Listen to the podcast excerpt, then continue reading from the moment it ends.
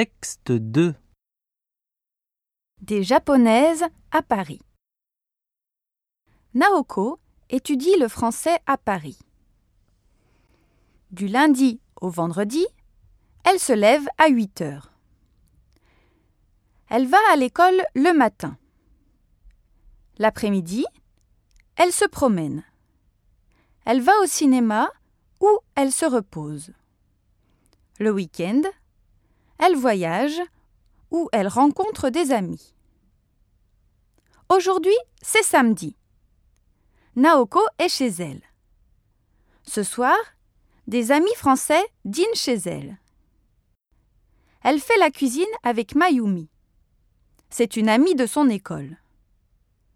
Elle prépare des onigiri et du sashimi. Pour le dîner, elle voudrait boire du saké. Mais il n'y a pas de saké chez Naoko. Elles vont aller dans un supermarché pour acheter une bouteille.